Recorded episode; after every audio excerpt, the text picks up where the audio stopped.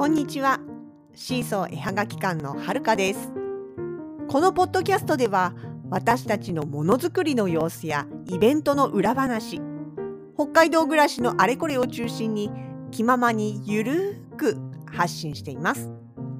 エピソードへのご感想などは Twitter、Facebook ページ、Instagram の公式アカウントへどうぞお気軽に書き込んでください。それでは今日も最後までお付き合いください。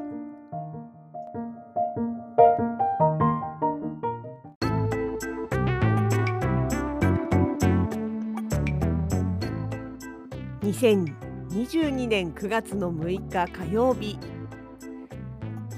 昨日の夜から強い風が吹き荒れております。北海道札幌市です。もう昨日の夜の時点からね壁を叩くようなというかそこら辺の木々がなんかこう何て言うのかな根元から風にすくわれているような音っていうんですかね。ゴーゴーゴーゴーゴーゴー風が鳴っておりました。今日の日中もずっとそんな感じで夜になってもまだ今でもすごいです。やっぱ台風すごいですね。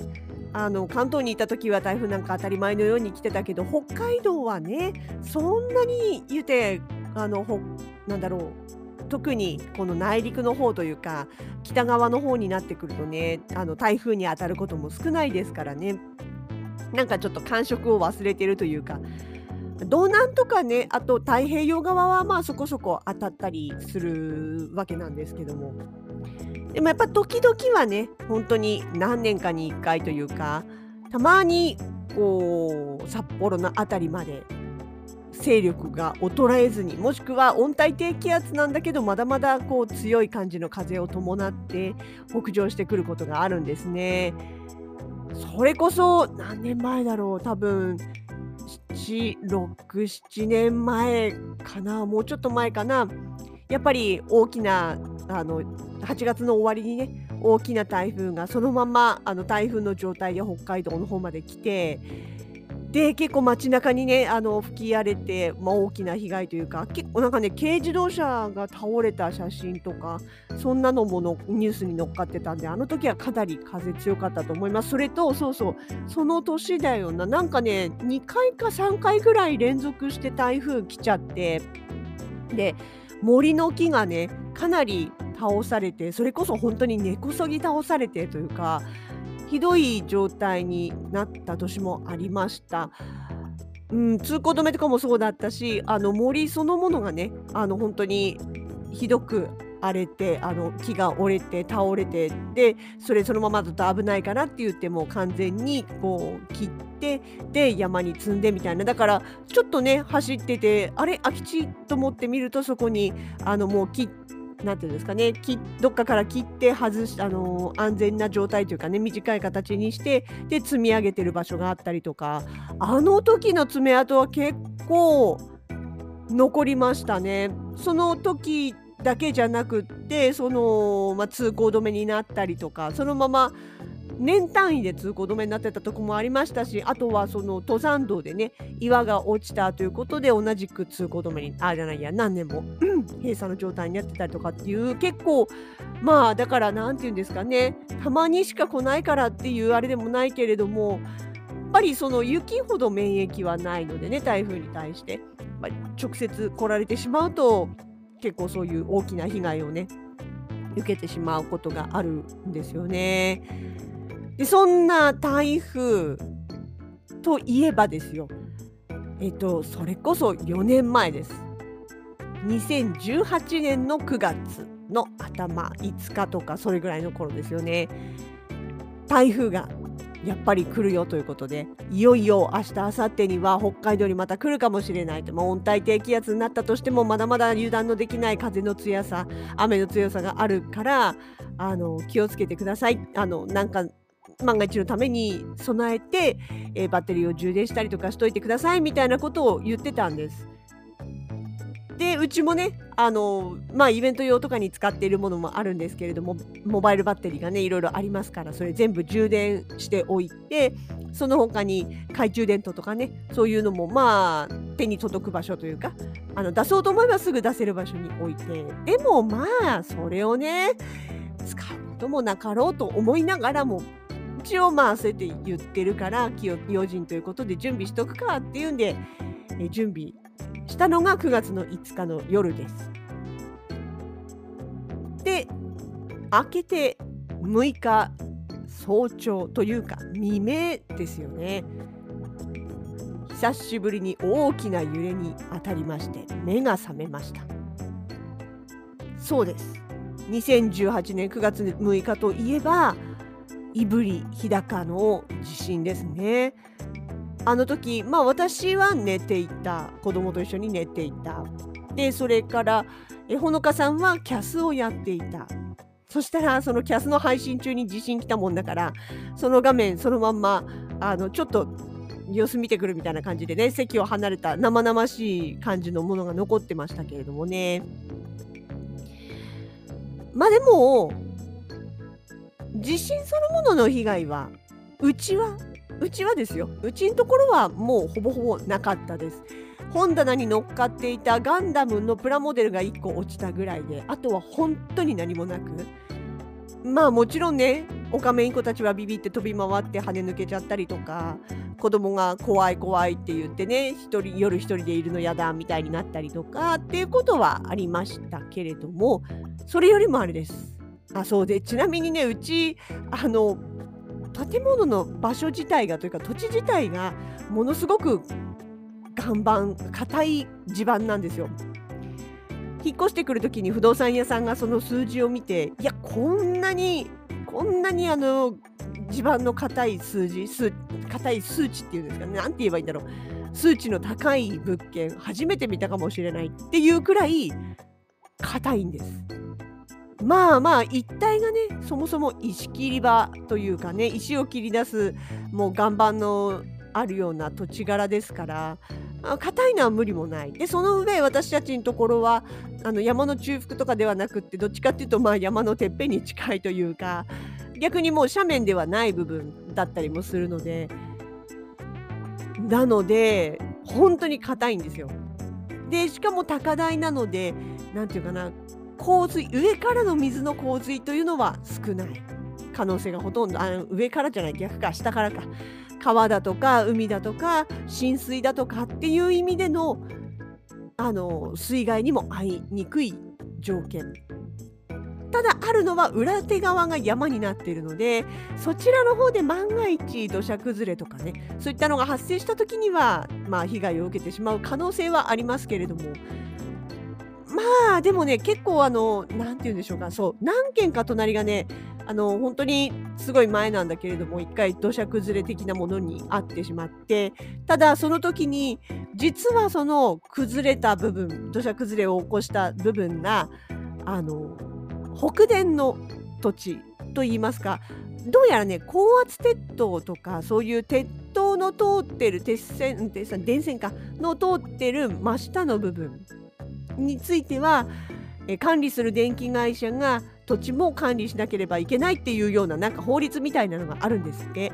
でそのね何軒か隣が土砂崩れに遭ってしまった時も崩れた盲元の部分がそれこそその高圧鉄塔の電線の真下の部分にあたる土地だったのでこれはあの北電の責任でっていう形でなんかあのね、あの修繕をしてくれたみたいです。でその時に同じその崖の上の部分っていうかね電線の下にあたる土地の部分両脇その一帯というか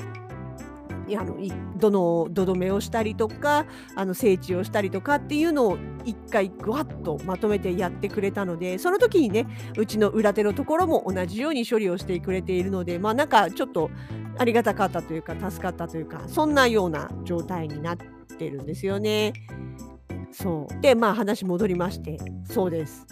9月6日2018年9月6日の朝突然の地震。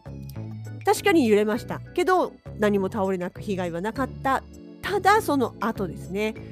ご存知の通り北海道全道で停電しました。あれあの時のさ衛星写真すごかったですよね。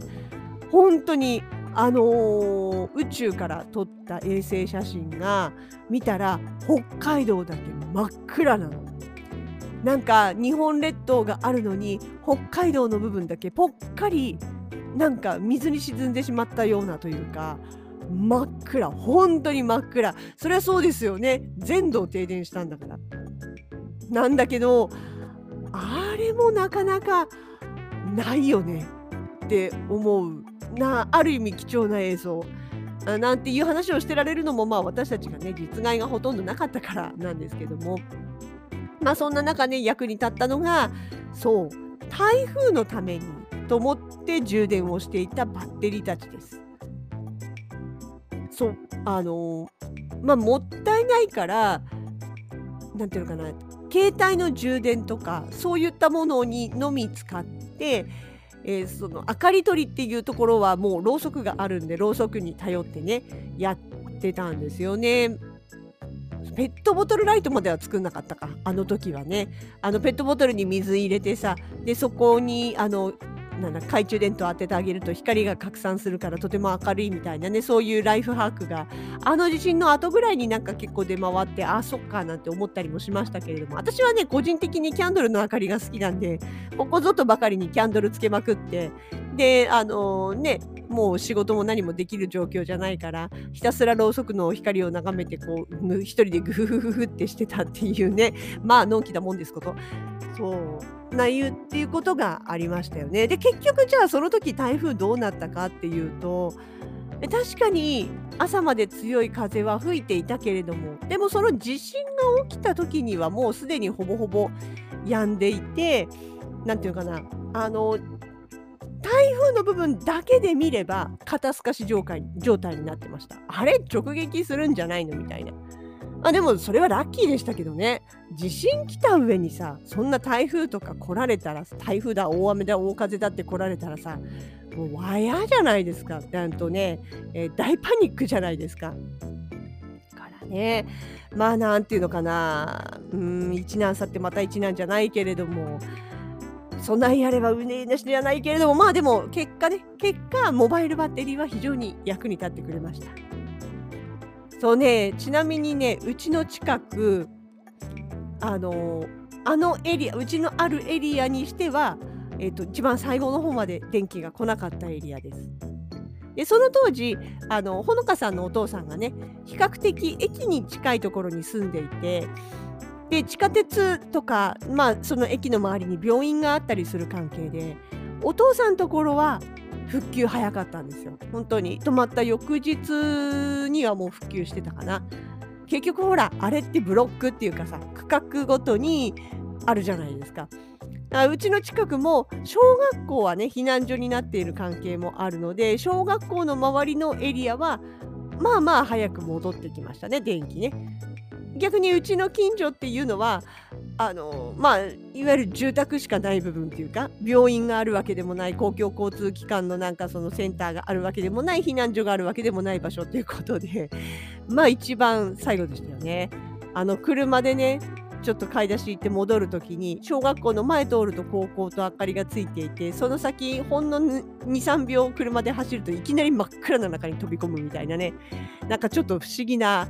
経験になりました。あ、もうね、あの時のね、星は綺麗でしたね。南西幹線、周りも街も明かりがないわけですから、もう、なんていうかな、それこそどっかの日照峠とか、石北峠とか、ああいう峠のてっぺんに行った時に、真夜中に見上げるのと同じだけの数の星が見えるような、そんな夜空が見えたりもしました。まあ私はね、のんきなもんでというか、本当に幸い何の被害もなかったので、そんなのんきなこと言ってましたけれどもね。で、ろうそくの火が綺麗だとかなんだとかね。でも、さすがにうちの子供はまだ当時ちっちゃかったんで、ちょっと、ちょっとだけトラウマになってしまったというか、もう嫌だ、もう嫌だ、ろうそくの嫌だ、ろうそく嫌だ、みたいな、そんなことをちょっとその時は言ってましたね。まあ今大丈夫だと思いますけどもね。さてさてそんな話をしている間も外ではまだまだゴーゴーと風が音を立てています。なんかね海辺にいるみたい。あの本当に大波大しけの時の浜辺にいるひっきりなしに波の音が打ちつけてくるようなそんな感じの音がしておりますね。まあどうでしょうね。明日明後日には落ち着いてくれるのか。とりあえず、まあ、風だけであればまあまあ被害は少ないかなとは思いますけれども何も起こらずに平和に通り過ぎてくれることを願っております。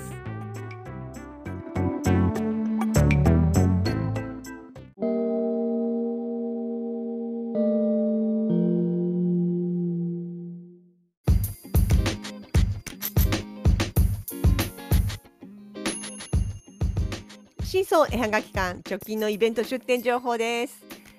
9月。少し涼しくなったチカホに登場いたします。ハンドトゥーハートポップアップショップ。2年7ヶ月ぶりのチカホ通路での出店となります。イベント開催期間のうち私たちは12日月曜日。それから15日木曜日に出店をいたします。秋物をずらりと取り揃えてまいります。その後シルバーウィークは再びワークショップ。ハンドトゥーハートハッピーキャラバン in 栗山公園というわけで9月の後ろの方のシルバーウィーク23、24、25の3連休に栗山町の栗山公園で長い出店をいたします。定番のデコ盛り歓迎ペンダントペンタテのほかお祭り特別メニューとして栗型マグネット作りもやります。各会場へぜひお散歩がてら足をお運びください。